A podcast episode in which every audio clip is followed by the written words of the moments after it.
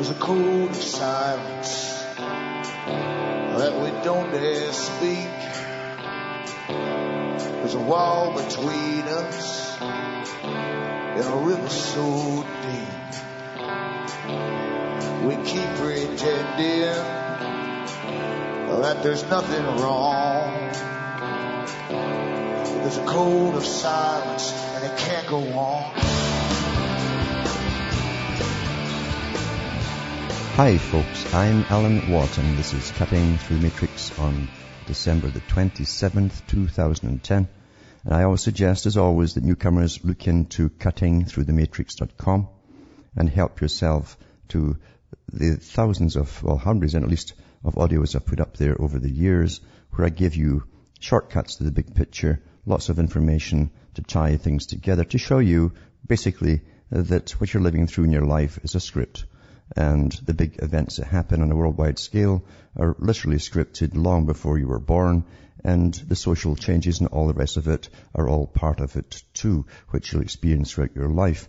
It's not guesswork. I give you uh, the big players who helped to formulate this plan and did their part in it and published their books on it too. So help yourself to those and while you're at it too, remember you're the audience who bring me to you. I don't bring on advertisers to sell products. The ads you hear on this show are paid by advertisers to RBN for the broadcast time and for the equipment and their staff and their bills too. So it's up to you to help me with mine and really that to do drop off uh, and it's across a lot to do what I'm doing. And this is not a job, and it's uh, it's bigger than a vocation. It's something that has to be done at this time uh, of the changes. That's why I came out in the first place years ago. So help me with mine, and you can do so by donating to me. You'll find how to do it on cuttingthroughmatrix.com. And remember, bookmark those other sites you see listed on that front page. They all contain audios. They all contain transcripts in English of a lot of the talks to download for print up. And if you want transcripts in other languages, go into alanwattsentinel.eu and you'll find them there. And so donate or purchase the books I have for sale, this and so on. From the US to Canada, remember you can use a personal check. You can also use an international postal money order from the US. Uh, you can use PayPal to order or donate. If you want to use PayPal, just send an appropriate donation. The button's there on the website and followed by an email with your name and address and order and I'll get it out to you. And these books are not written like some dry history books. I don't bother with the dates, times and places of generals and all the rest of it. I show you the con tricks. They're very, very ancient and have been used by those in the know for an awful long time to con the public and fool the public because we're taught to think in a linear fashion instead of going all over the place and seeing things from many different angles. That's why it's so easy to control all of us. They can predict literally if they give us the computer data, which is just information to your mind, and using your logic, you will arrive at this conclusion, which is the desired conclusion. And that's how simple we are, really. We're being kept that way, taught that way in school and so on. So buy the books and this, etc. Across the rest of the world, use the, the same technique, PayPal, to order uh, with a separate email. Member donations too, just for the sake of donations, it would, would really be welcome as well. And you can also use Western Union for direct wire transfer. You can also use MoneyGram, which I think also does direct wire, but also does a check. If you want to post it, it's a lot cheaper. Some people just send cash, and that seems to be okay too. And on this show, as I say, we, we talk about the big picture really.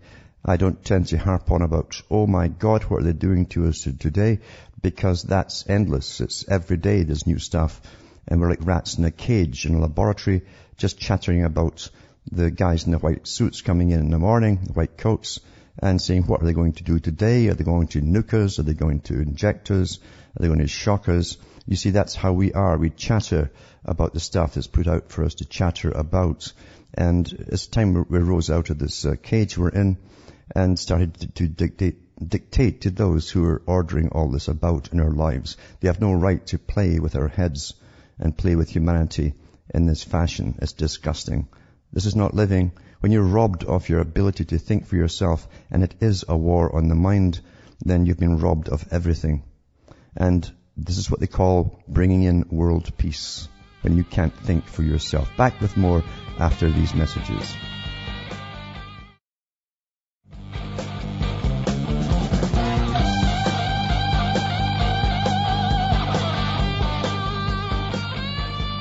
Hi folks, we're back and we're cutting through the matrix and I hope you all had a Merry Christmas and I'm sure a few out there have a, a few sore heads still lingering from it too because you got a bit too merry. But as I say, you only live once and sometimes uh, some people don't even live that at all.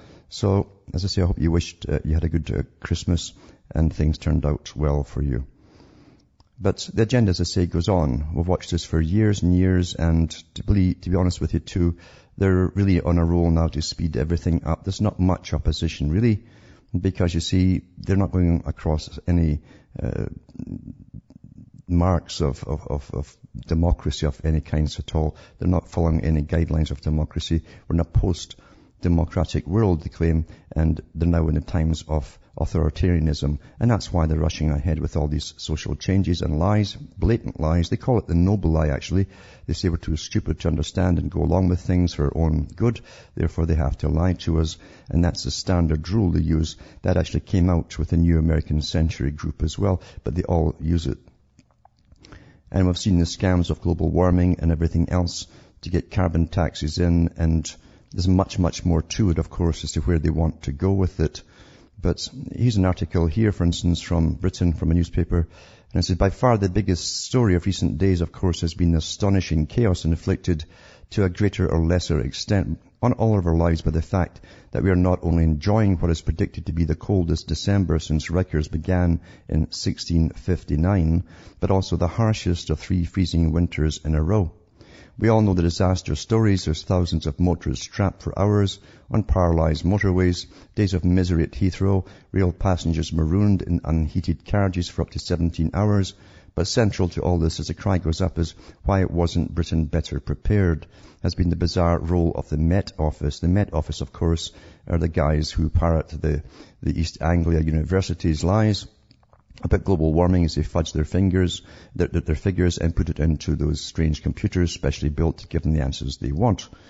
And part of the problem is too that Britain and other countries are in such a chaos has been planning for this global warming, but it's been a great excuse too to save money on grits and all the machinery they need to clear the roads. That's been a, another big part they're keeping away from because uh, last year thousands died in Britain, for instance, because they could not afford the fuel uh, mainly pensioners, but not all pensioners either.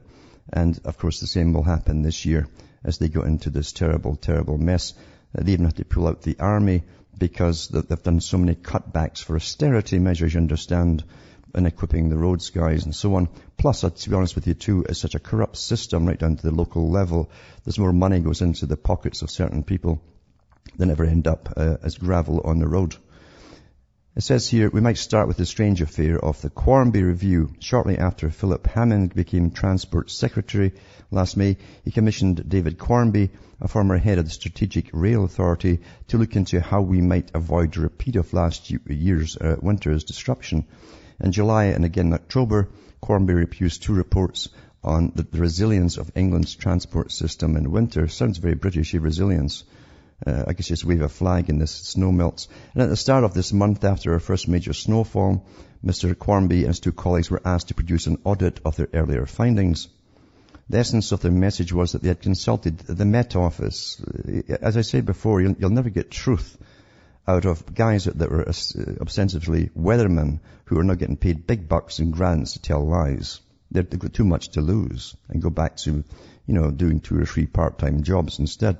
Anyway, it says, which advised him that despite two harsh winters in succession, these were random events, and the chances of which, after a long previous run of mild winters, were only 20 to 1.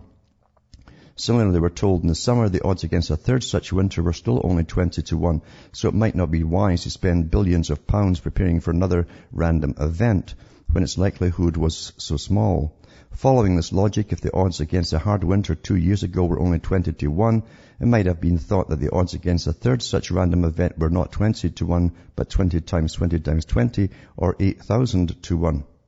What seems completely to have passed Mr. Quarmby by, however, is the fact that in these past three years the Met Office's forecasting record has become a national joke, and it is a national joke.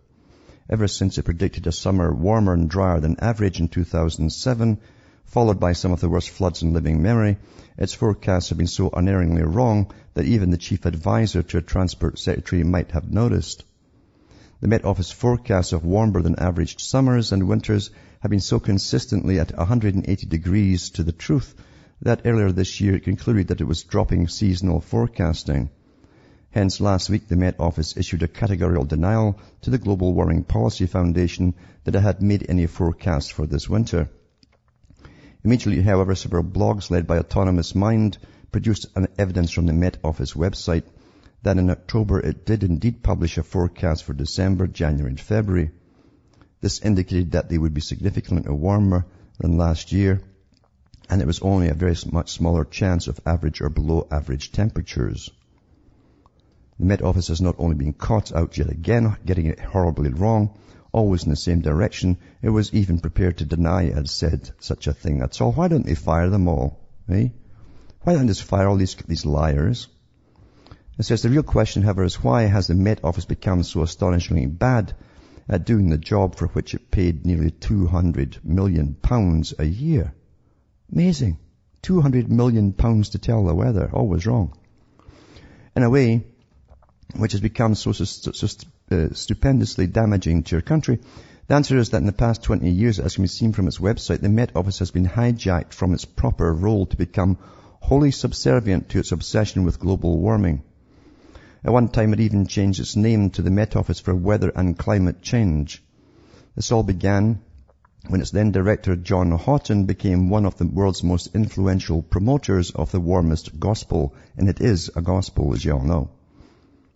He says he, more than anyone else, was responsible for setting up the UN's Intergovernmental Panel on Climate Change and remained at the top of it for 13 years, so he was well paid for telling lies.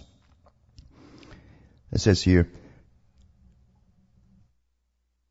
it was he who in 1990 launched the Met Office's Hadley Centre for Climate Change, closely linked to the Climatic Research Unit in East Anglia. That's the other big liars. At the centre of last year's Climate Gate row, which showed how the little group of scientists at the heart of the IPCC had been prepared to bend their data and to suppress any dissent from warming orthodoxy. The reason why the Met Office gets its forecasts so hopelessly wrong is that they are based on the same computer models on which the IPCC itself relies to predict the world's climate in 100 years' time. They can't even get tomorrow's forecast right. Eh? They are programmed an assumption that as CO2 rises, as an assumption, right? So temperatures must inexorably follow. For 17 years this seemed plausible because the world did appear to be getting warmer. We all became familiar with those warmer winters and earlier springs which the warmers were quick to exploit to promote their message. That's because they forgot they're all predicting the 70s was going to freeze to death, right? That's when Dr. David Viner of the CRU famously predicted uh, to the Independent in 2000 that within a few years winter snowfall will be a very rare and exciting event. Uh, last year, that article from 10 years ago was the most viewed item on the Independent's website. But in 2007, the computer models got caught out, failing to predict a temporary plunge in global temperatures of 0.7 centigrade, more than the net warming of the 20th century. Much of the northern hemisphere suffered what was called in North America the, the winter from hell. Even though temperatures did rise again in the winter of 2008 to 9, this happened again only worse. The Met Office simply went into denial. A senior climate change officer, Peter Scott, said in March 2009 the trend towards milder winters was likely to continue. This, was, this would not be another winter like 1962-3 for 1,000 years or more. Last winter was colder still, and now we have another even more savage random event for which we're even less prepared. The Taxpayers Alliance revealed last week that councils have actually ordered less salt this winter than last. They're, they're so corrupt though, these local councils and, and regional councils. The consequences of all this are profound. Those who rule over our lives have been carried off into cloud cuckoo land for which no one was more responsible than the zealots at the Met Office, subordinating all it does to their dotty belief system. Significantly, its chairman, Robert Napier, is not a weatherman but a climate activist, previously head of WWF UK, one of the leading warmist campaigning groups. And so they are. Same with the newspapers too. They have climate, what's a climate specialist? It's a field journalist that, that, that scratches his living uh, as a hurrah person for the group. It says, at one, of, uh, at one end of this colossal diversion of national resources, permeating every level of government, and it has permeated every level of government, this religion, We have the hapless Mr. Quarmby, who feels obliged to follow Met Office and advise that the President freeze is a random event and calls for no special responses, with the results we see on every side. At the other, fixated by the same belief system, we have our climate change secretary, Chris Huhne. And why have you got a climate change secretary? Eh? Hoping we can somehow keep our lights on and our economy running by spending hundreds of billions of pounds on thousands of more windmills. Ah. More than once in the past week as, our, uh, as our power stations have been thrashed away beyond normal peak power demand, the contribution of wind turbines has been so small that it has registered 0%. And it says electricity trading arrangements. There's this Google's net electricity summary page and find the table of source by fuel type. At the heart of all this greeny uh, make-believe that has our political class in its thrall has been the hijacking of the Met Office from its proper role. It's no longer just a national joke. It's turned into a national catastrophe. And ain't that the truth? But it's the same in every country because you see what they fail to mention here, there's a social, there's a social agenda at work to change the world. And that's how they got the European Union up and going. They set up supposedly economic um, advisors across the countries and then once they started getting money going into the EU, just for free trade, you understand, they kept telling the people they were setting up massive bureaucracies because you see, free trade took care of all economy. And if you run the economy, everything to do with the economy makes your laws, you end up as a concerted, unified group under a new system. Back with more after this.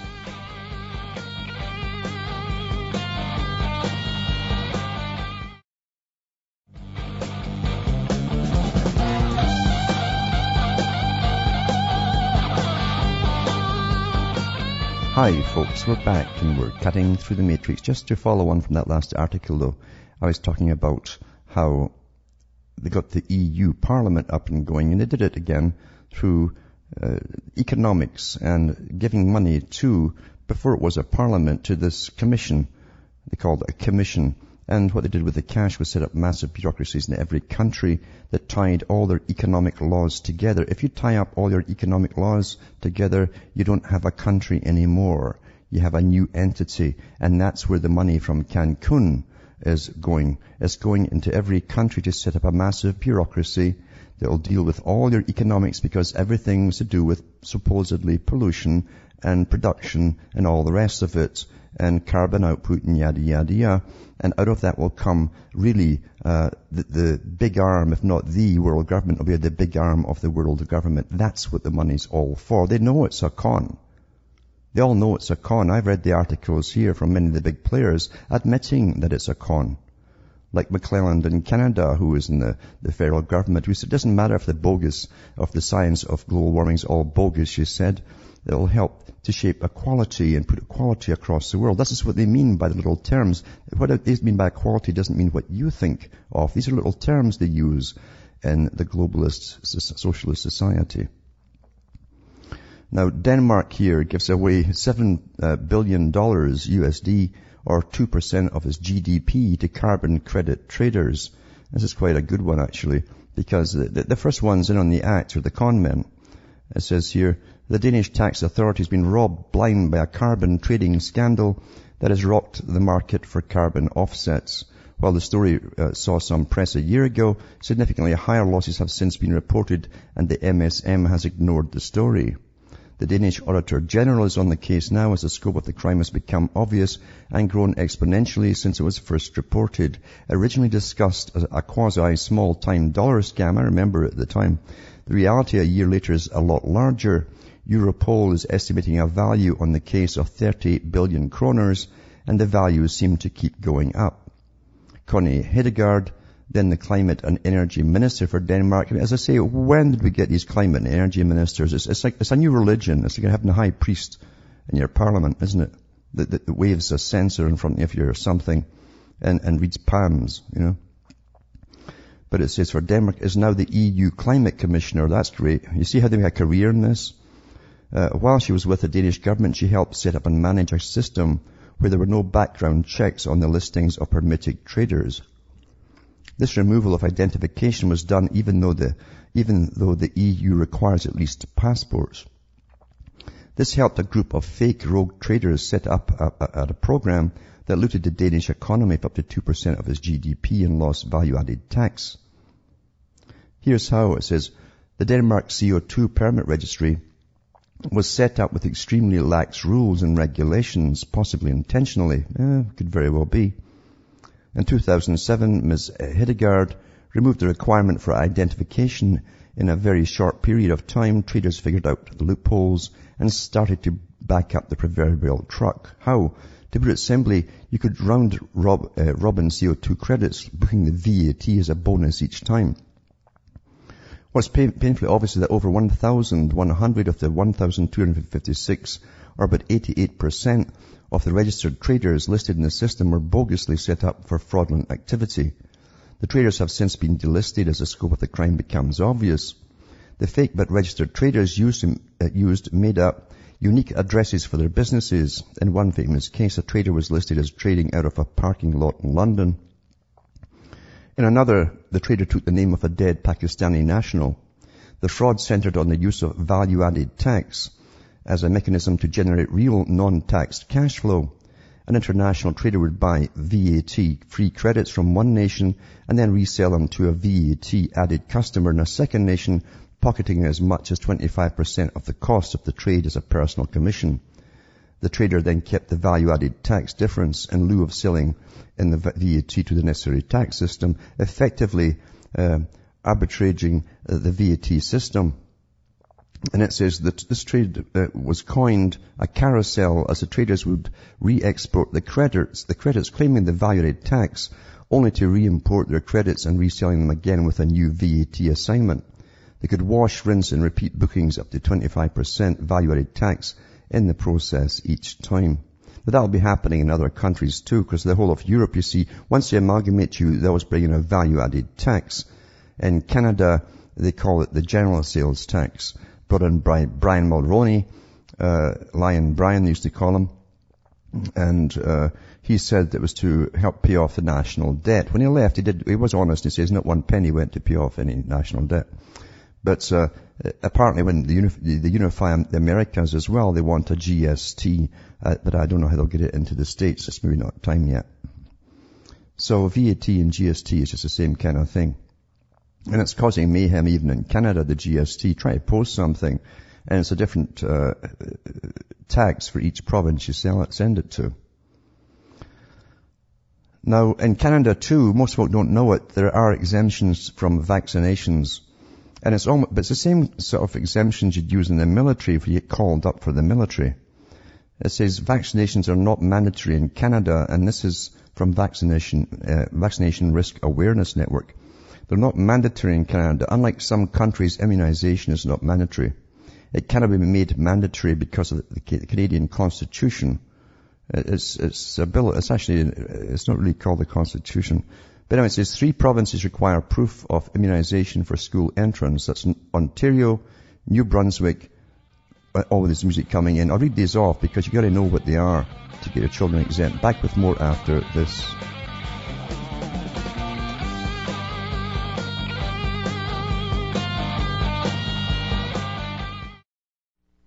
You're listening to the Republic Broadcasting Network because you can handle the truth.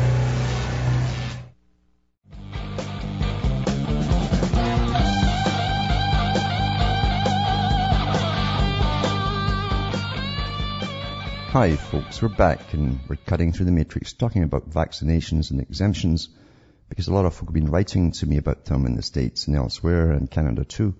And I'm putting a, a link up tonight to a site which gives you some um, some data on what to do and so on for Canada. But it says here, it says uh, three provinces require proof of immunization for school entrance: Ontario and New Brunswick for diphtheria, tetanus, polio, measles, mumps, and rubella. Uh, Manitoba for measles. But exemptions are permitted on medical or religious grounds and reasons of conscience. That's the same as the military, isn't it? In wartime, you're drafted legislation and regulations must not be interpreted to imply compulsory immunization. And that came out in a report, Immunization Canada, May 4th, 1997. And I've got the link for that too. And Canadian National Report on Immunization 1996. This means that nobody in Canada can be forced to receive a vaccination. In some cases, nursery schools, daycares and other schools which are privately owned and operated can demand vaccination for enrollment, but publicly funded schools and daycares cannot. Furthermore, Canadian medical law clearly states that healthcare recipients must be informed of all significant risks posed by any invasive medical procedure that carries a risk of injury or death. Vaccination is such a procedure. Every Canadian must have received and understood all the information that is pertinent to the vaccinations to which they consent. Now, how many of them bother to? How many doctors tell you? Or nurses? They don't even know themselves. Then there's legal exemptions and forms and so on. In Ontario, you, uh, an exemption form must be notarized by one of a notary public or a lawyer or a commissioner of oath. The latter is usually accessible at any municipal building and it's a lot cheaper too. And uh, I've got a bunch of links too for you to look up to, and for your own information on more and more and more of this. But uh, in the States too, it happens. You have these exemptions. Most folk don't know it. And uh, I've had some amazing um, correspondence from people on their correspondence to the authorities that want them to be immunized.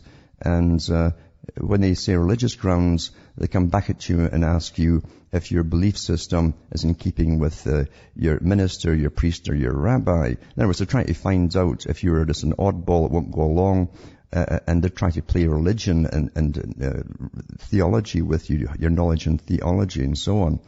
But uh, you can you can simply keep them running in circles for a while and waste their time until they give up because you are allowed. Um, it's your body. If you if you're not in charge of your own body, uh, then you you don't have the right. You're a slave. You understand? You're a slave. Someone else owns you, when governments can say you must do this, an injection is an invasive. It still comes under invasive surgery. Something's been stuck into your body. It doesn't have to be a scalpel. And something else pumped into it, all that foreign matter, you know, from aborted fetuses and bits of chickens and pigs and all the rest of it all mushed together, which they call a science. But it's up to you if you want to get these or not. And uh, in Britain, in fact, have just uh, announced that 67%, almost 70% of people last year in Britain got the flu shot, including the swine flu added into it. And it's got the same amount of folk with flu this year as last year. Of course, the excuse for that is, well, if everyone got it 100%, you see, there'd be no flu at all, which is rubbish because it tells you in the package it can't be guaranteed to stop you getting the flu. Anyway, there's Clint from Ontario on the line. Are you there, Clint? Hello. Uh, thanks for taking my call again. Yes. Uh, quickly, I'll just talk about the uh, the vaccine uh, form here, since you're on the uh, subject. I have one of those myself, like a while ago, and, and what it is, the statement of conscience and religious belief affidavit. Mm-hmm. And it's from the uh, Immunization of School Pupils Act of Ontario from 1990. Mm-hmm. And uh, I got this form. It's from the Ministry of Long-Term Health Care. And again, like you said, you have to get it notarized from the Notary Public, which I have done so for myself and my son, mm-hmm. uh, because it, this these vaccines are more more than likely going to be made mandatory.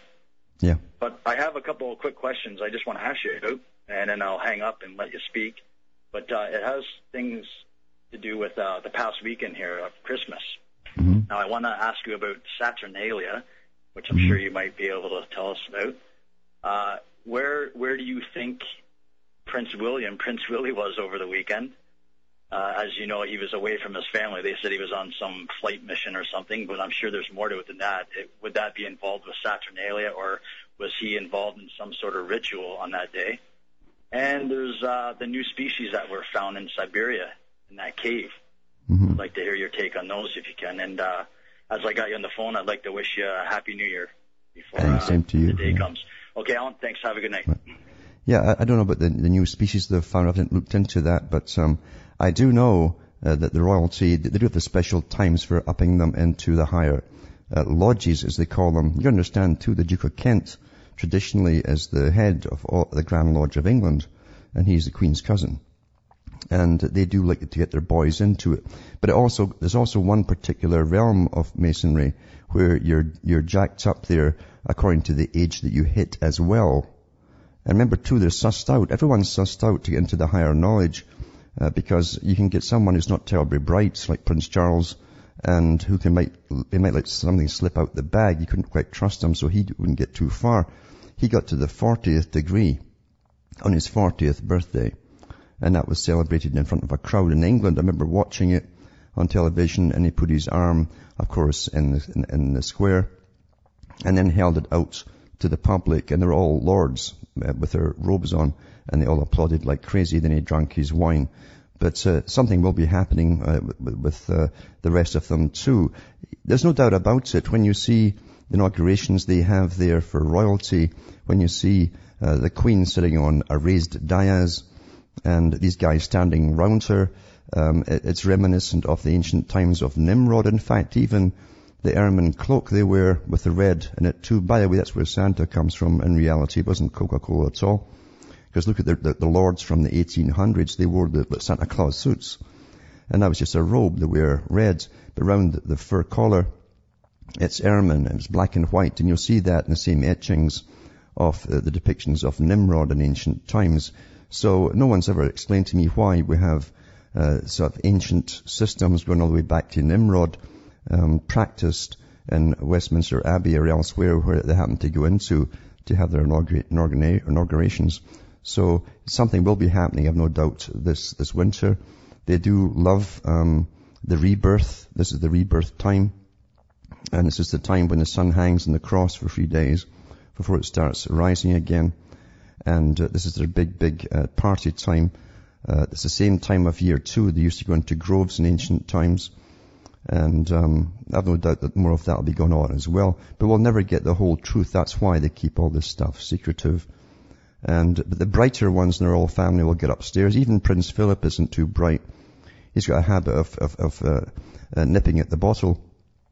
And he comes out with crazy statements like the British uh, people are far lazier than the Germans. And this is from a Prussian speaking who was kicked out of Greece um, by, by the people of Greece. They, they didn't want him ruling over them there either.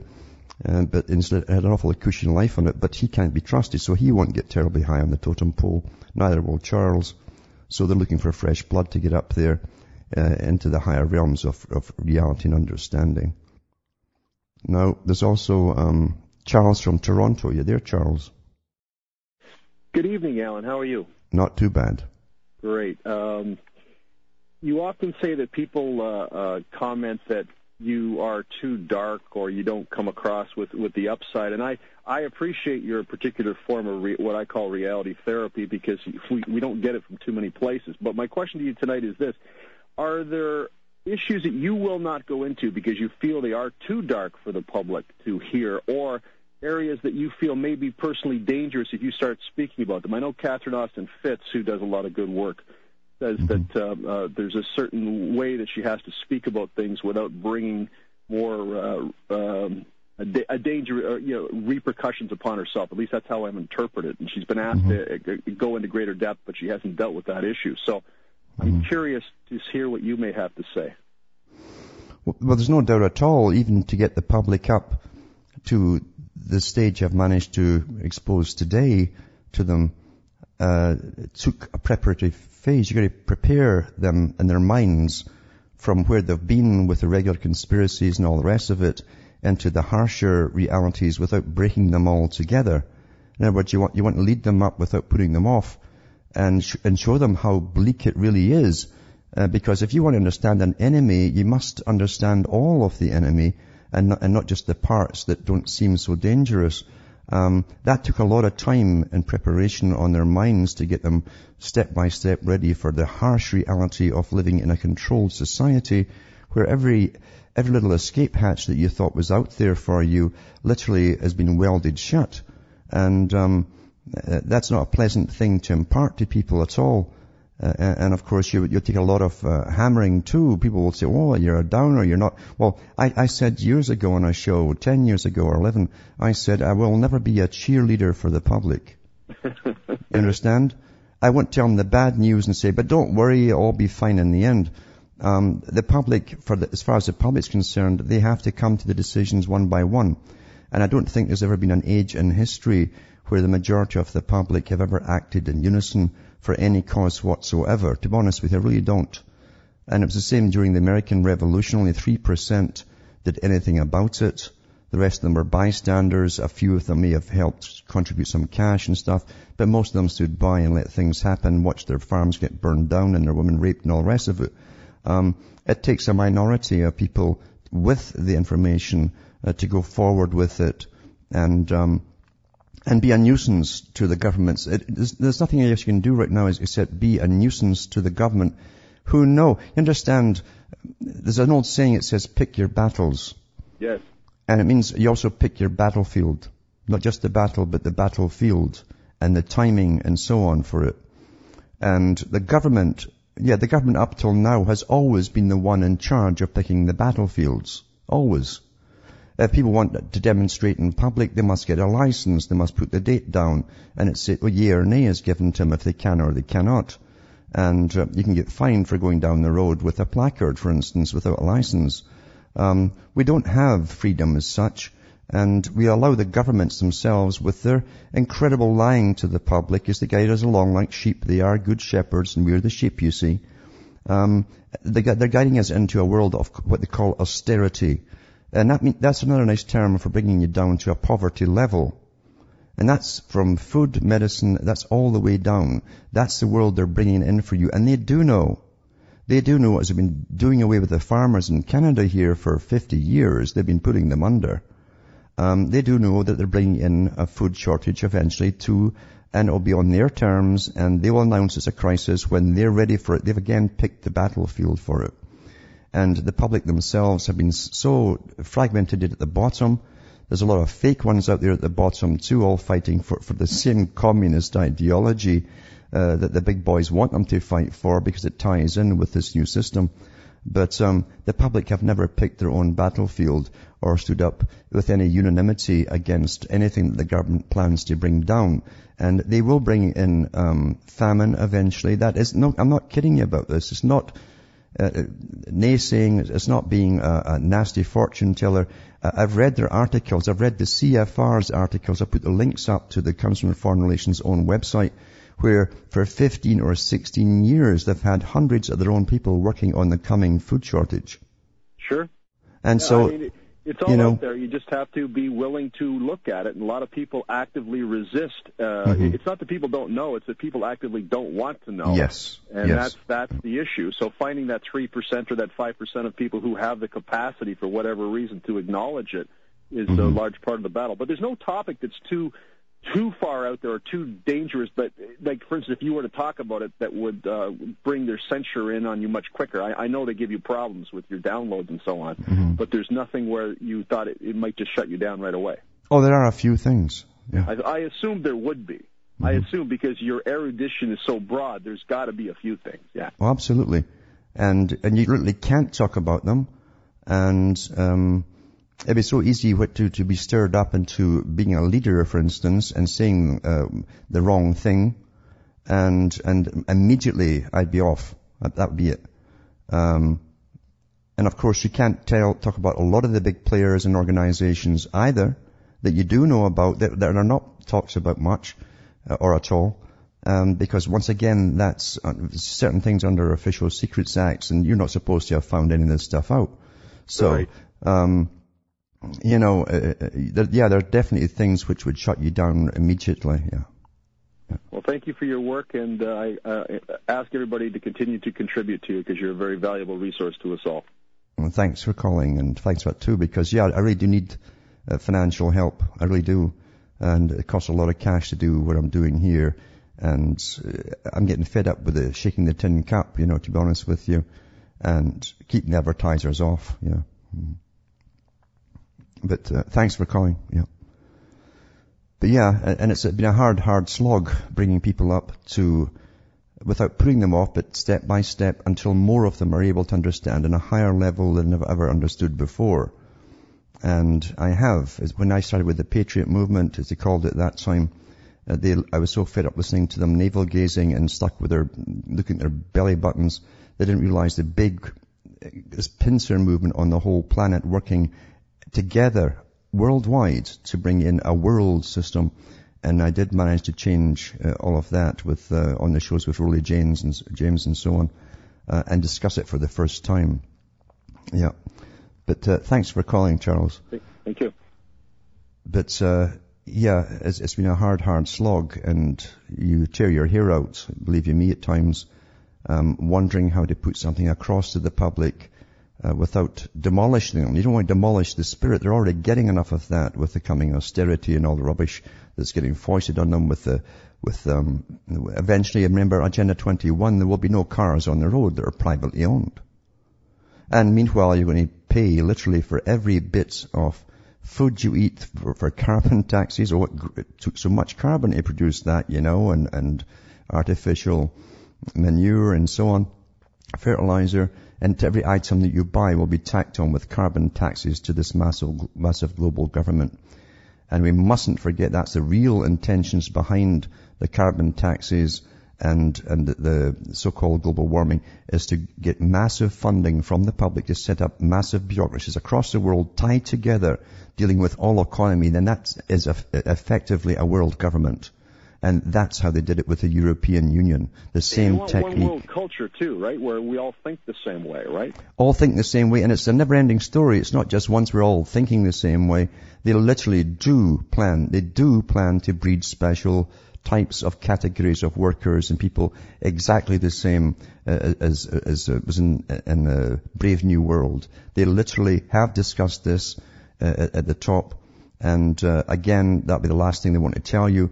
Uh, they'll go under genetic enhancement. They're already using that. They're, they're using the term genetic enhancement for women to, to choose what they think are going to be specially ordered children.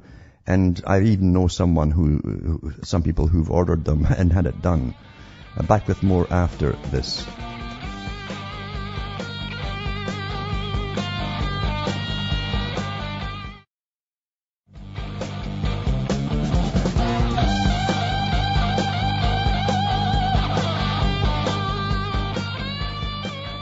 Hi folks, I'm back and we're cutting through the matrix. And I'm going to put links up tonight too on the dumbing down of America. It's a short video, I think, and it's based on Cheryl, uh, Cheryl uh, book, Charlotte, I should say. And um, it's a short one, but uh, even the book itself is worth reading how it's deliberately put into effect new system of dumbing down the children who feel great about themselves, but they can't spell or think and they have no critical reasoning ability. That's how you get a, a society that's going to be happy and egocentric and narcissistic and, and be quite happy regardless of what's happening around them. And that's why they've got them today. And so I'll put that one up too. And also put up this one here. Uh, uh, years ago I wrote a poem uh, about the, the greatest uh, capitalists were the communists because I knew the agenda and the Reece Commission and Norman Dodd and so on uh, when they said they'd join the two systems together. And it's happened. It's happened. It was always planned that way. The two must come together under the dialectic process. And you need an enemy, so they created the, the Soviet system and the Chinese system. Fresh humiliation for Eurozone as China says it will bail out debt-ridden nations. And it says um, China Premier Wen Jiabao offered to buy Greek bonds in October, and the country has also agreed to buy Portuguese debt. And now it's still a communist, technically a communist country. It's actually more fascist uh, but not all systems by nature are fascist. And to even have a business in China, you must go to the Politburo and join them, and, and you pay your way up there. Uh, obviously, from all your profit, you have to pay an awful lot back to the Politburo. And the government technically still owns the biggest plants in the country. But it says here, um, China says want to bail out debt-ridden countries in the Eurozone using its $2.7 trillion overseas investment fund. In the fresh humiliation for Europe, Foreign Ministry spokesman Jiang Yu said it was one of the most important areas for China's foreign exchange investments. The country is already approaching struggling European countries with financial aid, including offering to buy Greece's debt in October and promising to buy $4 billion worth of Portuguese government debt. To have any discernible effect, China will have to buy a lot more than 5 billion euros if they expect to have any impact on the negative sentiment surrounding Europe, said Michael Hewson, currency analyst, analysis at the CMC markets. Do you realize how farcical the whole thing is with the communist capitalist stuff? It always was, you know. It always was. Utterly farcical. Farcical. Because the US, the whole debt is owned by China. Why would you let supposedly, supposedly, if it were true, right, your worst enemy, that, that, that actually an antithesis to your system, own all of your debt? Hmm? It's such a joke. But this is what they give us for news, isn't it? An utter joke. China did not come up by its bootstraps because it suddenly had a lust for material goods. It was brought up by the World Trade Organization pumping your bucks in and then the GATT treaty that allowed all your plants to move over to China and your tax money that funded them moving over there and setting up the, the big factories. You know, everything's made in China. But again, too, that was also the old Soviet model or ideal. You'd have one plant literally making shoes, one plant making something else. And that is the system you're coming in. And eventually you'll have one outlet for all of your food. The, the United Nations has already said that from their Department of Agriculture. They'll dish it out to you. And you will reduce your population because you'll be rationed, you see. It's up to you how you bring your population down. That was also said at the UN. From Hamish myself from Ontario, Canada, it's good night to me, your God or your gods go with you.